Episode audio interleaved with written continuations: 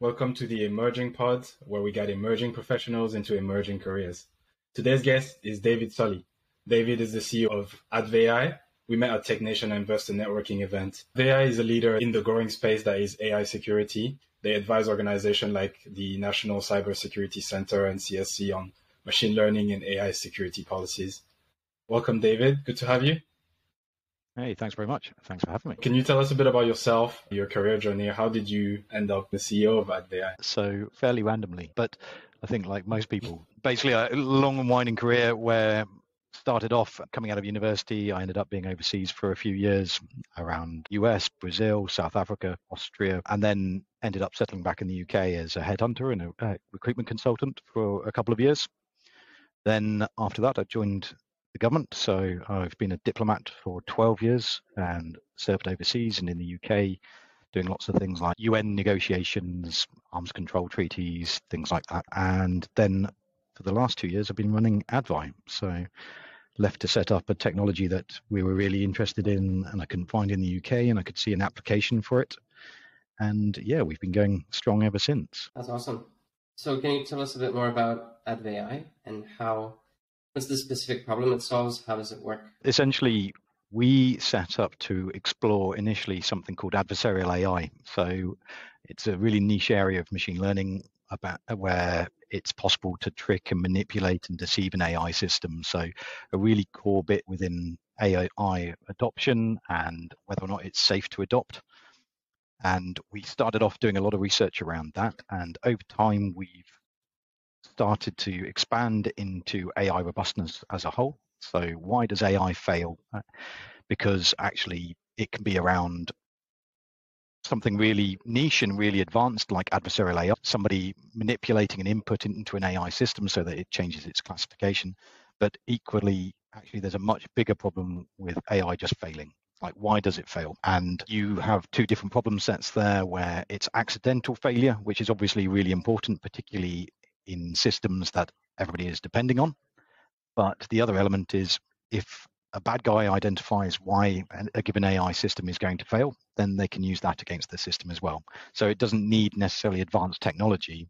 It can just be actually, I don't know, a, a Tesla will react really badly if you put a stop sign by the side of the, hmm. or, you know, healthcare uh, actually it can get much more advanced where actually a bit of data poisoning can create an awful catastrophic effect. So we look at it across that breadth of it. And we've got some really advanced researchers. We do a lot of work. We've got half of our team is data scientists and looking at cutting edge research into the area. That's a really fascinating space and it's a hugely growing field. How do you think about structuring your team then when it comes to building your product? How did you think about it starting off and how do you see it evolving over time?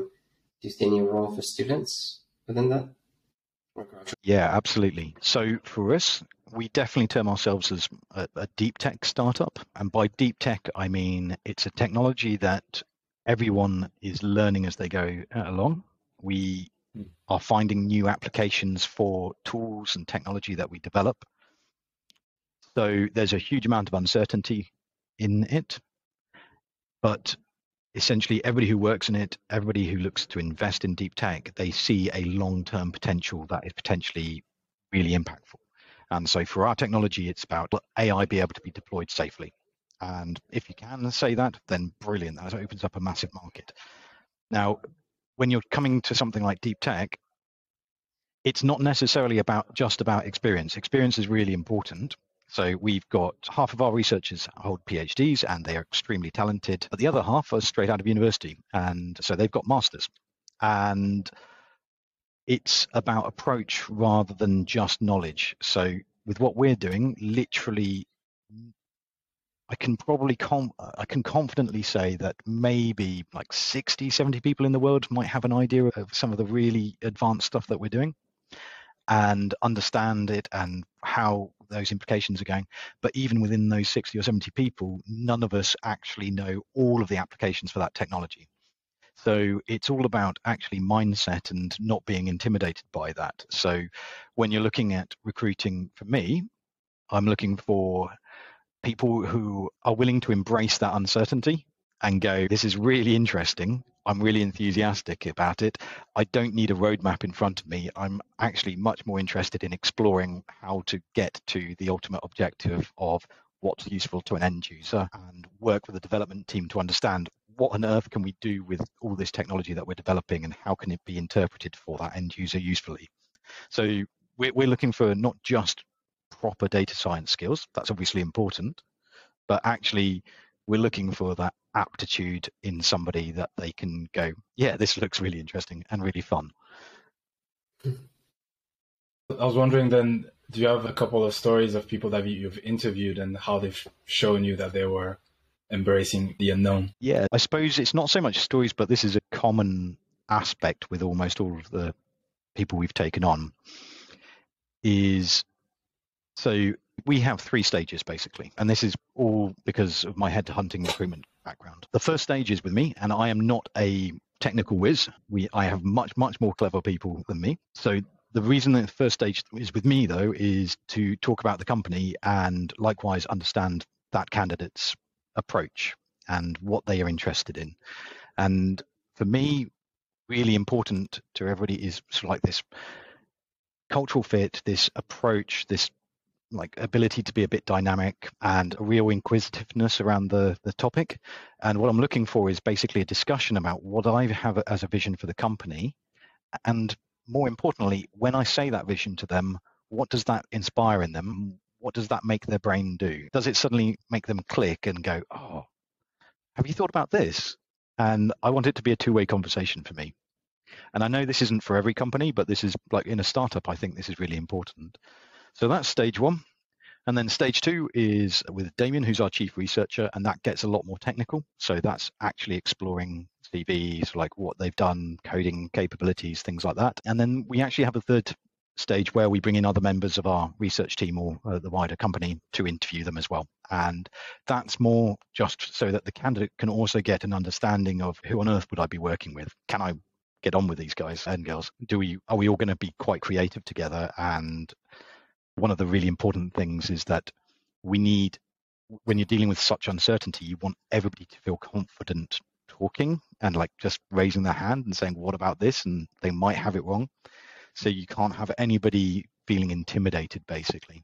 So yeah we structure it really logically like that and it seems to work really well. So the candidates we tend to go for are the ones who are who come across with that positivity and that inquisitiveness and of like you can almost see the ideas being generated during that process. That's really interesting, actually. We recently had a chat with someone. We're looking for someone to help out with marketing, um, the content management because of the podcast and a lot of things that we're about to launch. And we had a quick interview, and just from the very beginning, she got it. She got the idea. She got the vision. She started thinking about how she would do the role. She did a lot of research beforehand, so she knew exactly what we were talking about. She saw our trajectory and our story and how we got to this place. And it was just, it's exactly one of those moments where we, the, the second we started talking, it clicked everything and it was magical. It was really nice. I've heard a lot of companies that's like startup best practice for the CEO to be involved in the hiring process, sometimes up to like the first 500 recruits. This is the first time I hear of the CEO being the first stage in the interview process that's I think that's quite interesting, and I think it makes sense because there's no point spending time with someone on the technical testing the technical side if they don't really get excited by the vision and by the mission of the company. So I think that's a very interesting approach. But how do you filter out? Do you have some kind of pre-screening process, or are you spending most of your time in these first round interviews then? Yeah, bear in mind that we are still small. So we've tripled in size this year, and but when I say tripled in size, that's getting up to you know nine or ten people from three. So that's not a Still triple. Trying to interview four, yeah, 400, but 490 applicants. That I'm going to struggle with that, uh, all of that in the future, um, or find 490 positions. But we get an awful lot of applicants though for a single researcher role. So the last one we advertised, we had 400, and when you're such a small company, that's an insane amount. And it's I just use a lot of principles that I've done in previous headhunting, and this is really worthwhile bearing in mind if anybody engages with a headhunter or a, a recruitment consultant. when you are faced with that number of uh, applications for a role, you have no choice but to weed down very quickly and, in a way, really brutally. And it's therefore really worth spending time on your CV to make sure it looks good. Never lie on it. You're going to get find out. But if you've got the skill set and the job description says actually you need Python and I don't know, whatever, SQL or whatever it is, try and make sure that's right in there at the very beginning of it. Don't put it further down, hoping that somebody will identify it. Now, the difference being that's with a small startup when it's us doing it. When it gets into very large companies, you've got to be aware that actually it might be using a machine learning system to identify and pick out CVs that they're actually looking for. So look through the job description for the job that you're applying for, look for the words that are in there and almost copy and paste them in as long as you've got that experience. Uh, make sure that those words are in that CV because it might be a machine learning algorithm or it might be a recruitment consultant who has no idea about the technical area of that industry. Uh, they're just word matching. That's very interesting, and yeah, definitely a testimony for to encourage students to take a bit of time to personalize CV because it's very easy when you're a student and you're applying to a lot of different companies to just make something that one size fits all and just blast it out. But it just it will have an impact on it will impact your chances of success. What do you think is uh, the future of the CV? Can we do better as a society? Um, it's you guys that need to work that out, surely. Uh, but I think I do think that for me, so much comes down to personality as well, which is the one really difficult thing amongst all of this. Is you're probably disregarding a load of people that actually could be very good, and it's just because maybe they're not so good at drafting a CV, and that really sucks. So that bothers me a lot. But at the same time, especially when you're looking at a lot of CVs and or a lot of applicants, there is like a it's almost like you feel like you get some of the character of somebody in amongst it. And so there's i don't know there must be a, a there's got to be a careful balance between how you diversify how you like keep that tech like that context or that texture of it, like that the personality of the individual in there as well as trying to make it yeah you've got to you've got to even out the landscape as much as possible and make everybody eh, so that they are the best that they can be, I suppose, is the best way of approaching it. But how you do that's very challenging. You mentioned the format of the CV, and I know, at least from my experience going to university, different people have, especially whether you're in tech or you're more into social studies, the expected amount of effort that you're supposed to put in the formatting of the CV is very different. I guess where do you stand on that? For me, what I'm looking for is just something that's really clear, easy to read. So it's not sort of like lots of jumble everywhere or like trying to look too flashy. I want something nice and simple. I want to see when it comes to things like data science, I want to see coding skills right at the top. What immediate like skill set do they have? And then it depends on the experience of the candidate. If they are coming from university, I want to be seeing the projects that they've worked on and explained and ideally tallying with job description that we've got. And obviously that's very challenging, but I want to see enthusiasm for the projects that somebody has worked on. And you're not like writing an essay or anything like that. It's still just bullet points, but you're just really saying, sort of, oh, this was uh, in year two or year three, this is what I did, and this is what I found out. And I used this model zero, or whatever it may be for, the, for it, and these were the results. If it's from, if you're, you've got a job already, then just change the order of things so that remember you're not going for the same job that you've just had. You're going for the job that the company has. And so the company understands that you don't want to be doing exactly the same thing again. What you're doing is you're applying for something that you want. And it might be that your current job 20% of the time is doing the thing that you really want to do in this next job don't put the thing that you've been doing for 80% of your time in that job first in those bullets. Flip it around. You've been doing it as long as you can say the skills and you can back it up with evidence, and somebody is going to say on a reference check, actually, yes, Alex has been doing this, then that's going to be enough. It, it's more important that they see that skill right at the top and that it relates to the job description. So those are the little tricks that you can do where it's not lying, it's genuinely what you're skilled at and what you're doing. It's just you don't have to have been doing it every single day of your career up until that point. In in some ways, I don't want to employ somebody who's been doing the carbon copy of what we're doing because I want them to be doing the next step on in their career. That makes sense. I think that's a good piece of advice. Understand the role that you're applying for. Do a little review of your own skill sets and figure out, okay, which of my skills best apply to the role, to the objective of the company, to where the company wants to go, and just put it right at the top.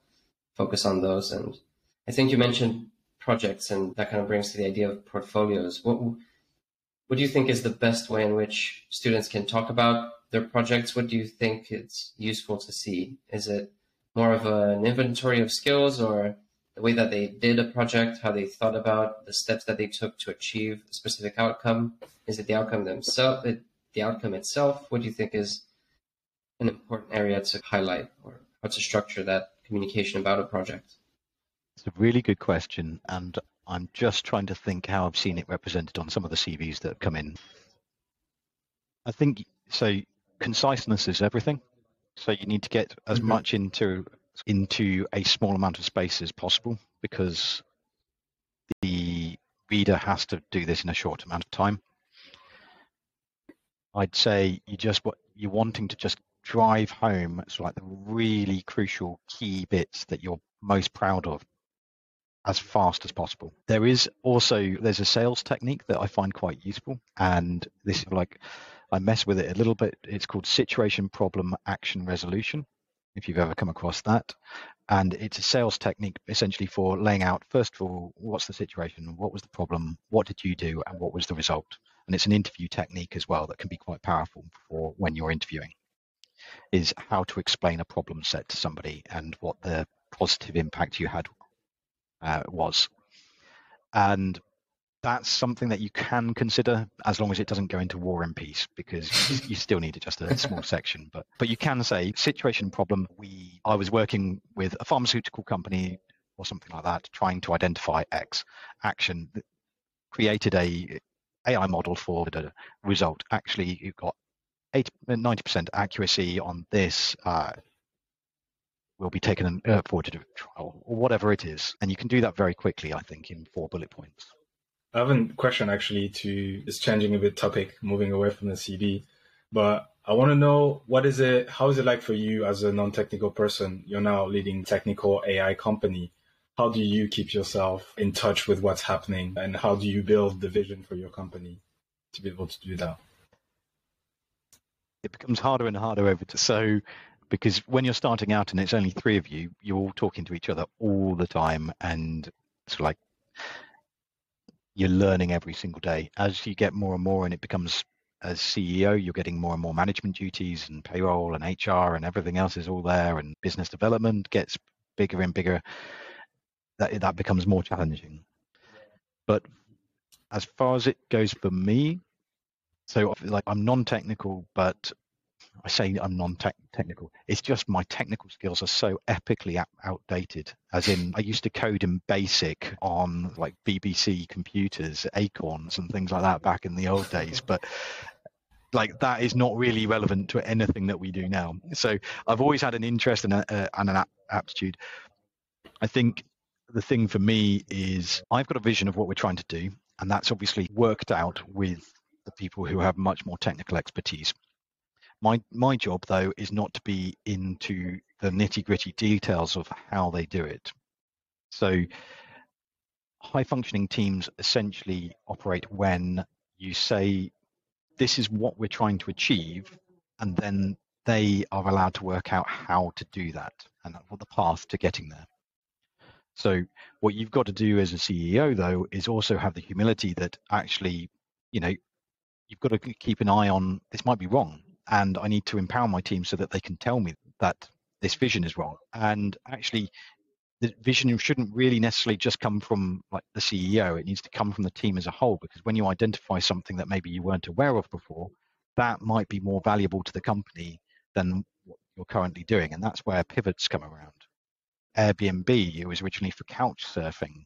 And then somebody realized actually people don't want to just sleep on people's couches. There's a much bigger opportunity when it's entire private rooms or entire private houses. Or Slack, I think, came from an internal development tool within a company that was failing, and then they pivoted and just broke out Slack as itself.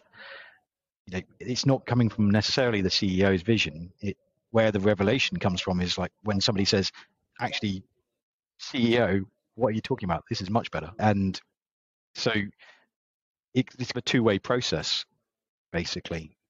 I'm I'm not really on this Zuckerbergian sort of like vision of this is my way or the highway. I own 54% of all voting shares, regardless of what anybody else owns. And yeah, I think that's pretty dangerous, to be honest. It's very true. That's a, it's an interesting point. And yeah, I think Slack was a video game company. They're working on a video game. And whilst they were doing that, they developed their own messaging system. And they're running out of cash. And then at some point, one of their investors, I think, said, Hey, you have this. Why don't you try to sell this? So they did, and it worked out. We're no strange to pivots, strangers to pivots as well. The advantage that we've had was that our team's been small. So how do you how do you build structures within the organization to get that feedback loop from people? I suppose it's two there's two aspects. One is like a structure of how do you manage communications, but then also the culture, people are allowed and should speak up and should give their feedback candidly without being afraid of whatever any repercussions if they're if they think that let's say the direction is not the best one so uh, have you given much thought to that or i suppose you're thinking about it as the company grows i'm sure yeah an awful lot this is definitely one for asking me in a couple of years time but i think so there's the principles so i care about everybody being able to speak up and feeling comfortable with that i think that I've got thoughts in mind. So one of the things I really like doing is with our company at the moment, it's always worked really well. A lot of our breakthroughs have come when we've all been in person. We've had a dedicated time and space to think about a problem. And we, I love whiteboarding, like coming up and brainstorming ideas and getting everybody together for that. And up until now, we've been able to do that pretty much with like most of the company, if, if not all of the company. But where I see that going in the future is actually when somebody comes up with an idea or an idea, uh, like a potential product or it's like a research development or something like that, and you're like going, how do we use this? The way that I want to be doing that in a larger company is to be bringing together people from across the company in different functions and blending the technical and the non-technical people because everybody has a different viewpoint on it and you know you've got product people who are just thinking or should just be thinking from an end user perspective. You've got research team who are starting just from technology based principles. You've got to blend all of this together. And others might come from a completely different perspective. And we've definitely had cases in the past where somebody has just gone, "Oh, what about this? Can't you do this with the, that?" And it might be a naive question, but it's fallen out into something really useful. Our first patent came out that way. Mm. So yeah, or our first patent application at least. And it, yeah, it comes from mostly it's my stupid questions. I definitely throw out the most stupid questions that get turned down most, but I'm looking for those stupid questions from any, as many people as possible. There are no stupid questions. Yeah, that's what I like to say. So, yeah. well, like you should see the frowns on some of the team uh, when some of mine. Uh, that's interesting, and I think yeah, what you're describing is because we hear a lot of established companies that are now trying to use data science and AI and one of the challenges is that the people in the business don't speak the language of the data scientist, and the data scientists don't speak the language in the business. So by establishing that culture of, you know, everyone can ask the questions, you're breaking that barrier and making sure that is essentially aligned on the problems that you're solving and uh, the goals you're trying to achieve. Yeah, I think there's an observation that I've got at the moment on data science is, and I think this is a reflection of the intelligence of a lot of the people that are doing or approaching these problems. But there's this thing within data science where like data scientists love to try and get all of the knowledge into their own head. It's like they're trying to just collect the world's information into one brain.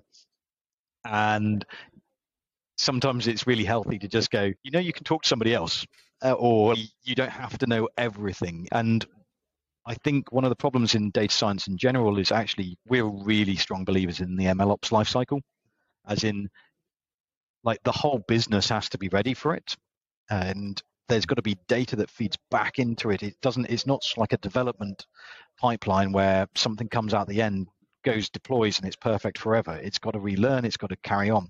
And I know that's like MLOps basic best practice, but actually that means that your whole business needs to be talking to one another all the way through. And that's massively challenging. And it means you need to have that communication through very different areas of a business that might be very siloed. And I think this is one of the big challenges that very large organizations are having with AI ML is getting all of those silos to talk to each other.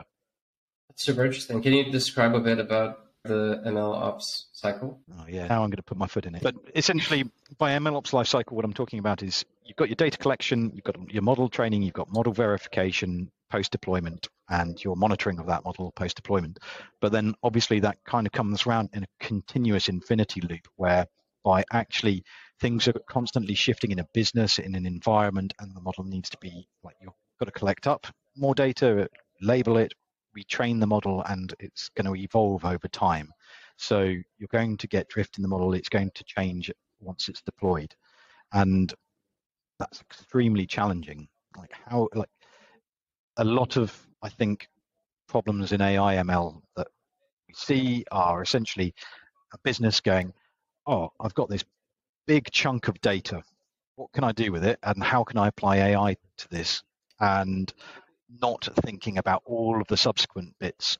And there's, if you look carefully, there are some staggering industry like statistics that are starting to come out about 85 to 87% of AI models failing on deployment, on it being hugely challenging. But nobody really talks about the failures. They talk about all of the positive successes. And the challenge is like getting all of that in place, talking to lots of people, making people aware of like how challenging that is, and like making sure that all of that, like the conditions for success are there. That makes sense. That's super interesting. What are the different roles that you need to build that MLOps cycle and sustain it? So I think uh, so. It literally, this is a how long is, is a piece of string kind of question because it depends what industry you're in and what you're doing.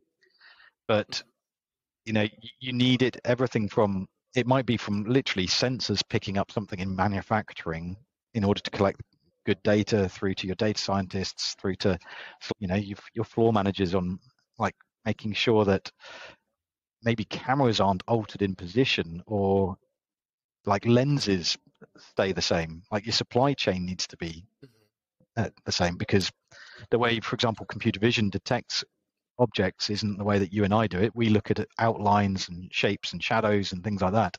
Computer vision doesn't. It's a texture. It loves patterns and and the texture of things. So when you change the lens on a system that is like looking at I don't know the tensile strength of a beam, then that might create a different texture for that computer vision system that it hasn't seen before. Mm-hmm. And that's not a data science problem. That's a somebody down in the supply chain decided to change the lens on that camera. So this is the challenge with a lot of data science applications is mm. what we're trying to do is apply it to a very challenging task, which on the surface you go, oh, that's really easy, or it should be really simple. And especially when you get into unstructured data, so things like computer vision, actually these systems just are, interpret the world very differently to a human and the way that we think through three problems and the way that AI interprets inputs, it is just very different. And that's what we're trying to essentially do is try and bridge that gap between what the AI interprets and the way that a human thinks and hypothesizes about the problem.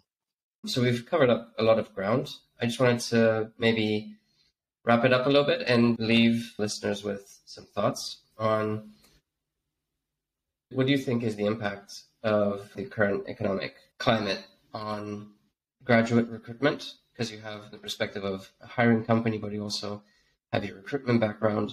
So, what do you think is likely to happen? How should students think about the coming months, a year? How should they prepare? So there is a chance that what we're about to go through in the next 12 months is like a bit of an implosion of a bubble, basically. And it's all led not necessarily by that there is an argument that it's all led essentially by tightening of funding in the US from the Fed, but also through Europe and the UK and from central banks. And basically, that doesn't sound like it should be a problem for everybody, but essentially, what's happening is that's having butterfly effects through the whole system. And the challenge that I worry about most is basically that will impact funding streams around innovation, for example. Innovation in downturn is like an area that actually often funding gets withdrawn from. VC funding, it can become more complicated because they, the VCs themselves aren't getting the funds in that they were before. It makes everybody nervous. And I witnessed this in 2008 when the Lehman Brothers crash happened and like I sat in this room where we had 40 consultants and I was one of four by the end of a month. And it was Wow. brutal. Oh, wow. So Mm. that's what happened then. I don't know. No, I don't think anybody can predict what will happen now, but that's the sort of like stuff that you go through and it's rubbish while it's happening. And think when you're looking at like when somebody listening to this is looking at a business or like a startup, do you think about sort of what are the fundamentals? Don't be afraid to ask the person that you're interviewing with about the roadmap for the business. If it's a startup, ask about the runway. The runway is the amount of time the business has to survive on the existing income. That's a really important thing if you're making a judgment on what to do. And you know, these are all like important things anyway. I think in the next 12 months they're going to be even more important. But the thing is, if like anybody could actually predict what was going to happen, that they're going to be making a lot more money on the financial markets rather than running companies or anything like that. I think all you can do is just take the next step and you take the best decision that you've got available to you and just try your best and remain resilient and really go for it. But it might mean that the tech industry jobs and things like that, maybe jobs will become more competitive, but I really don't know at the moment. I think it's a bit too early to say, but it's just going to be the same as ever. You've just got to take the next step and do the make the best judgment call that you can with the information available to you. And you just want to make sure that the person that you're interviewing for has got their head screwed on and is, you know, thinking about things sensibly and, you know, what are the long term opportunities for the business and, and what's it going to do if it gets worse. That's a good piece of advice. Yeah, I've heard from some people that actually in a downturn, companies tend to hire more graduates, or they tend to cut the costs somewhere mid-level management towards the top because it's much more expensive, and in super large organizations, sometimes it's not even justified. So I hear conflicting kind of views, but you're right. I think it builds a lot of resilience, and the people that manage to weather the storm will be that much stronger from it individuals and companies That is so the consistent thing I have been told is that essentially companies that come through a recession tend to be really well positioned for at the other end of it. And it's really simple because essentially the big companies that drive the entire economy, they buckle down during a recession. They don't spend on like crazy ideas and things like that. At the end of a recession, they're then they're going, oh, we've got this money that we've been sat on and we've got to do something with it. And what's around? But obviously the number of companies that they can spend that on has reduced. And so actually that's where the opportunity comes from is basically that easing up. And that's when seemingly a lot of very large companies have actually been created are post recessions as all of that expansion comes up and people are willing to take risk. this was a really great episode. Hope you can come back in a couple of years time maybe when you have i don't know 500 employees and see if you're still doing the interviews one by one Thanks very much.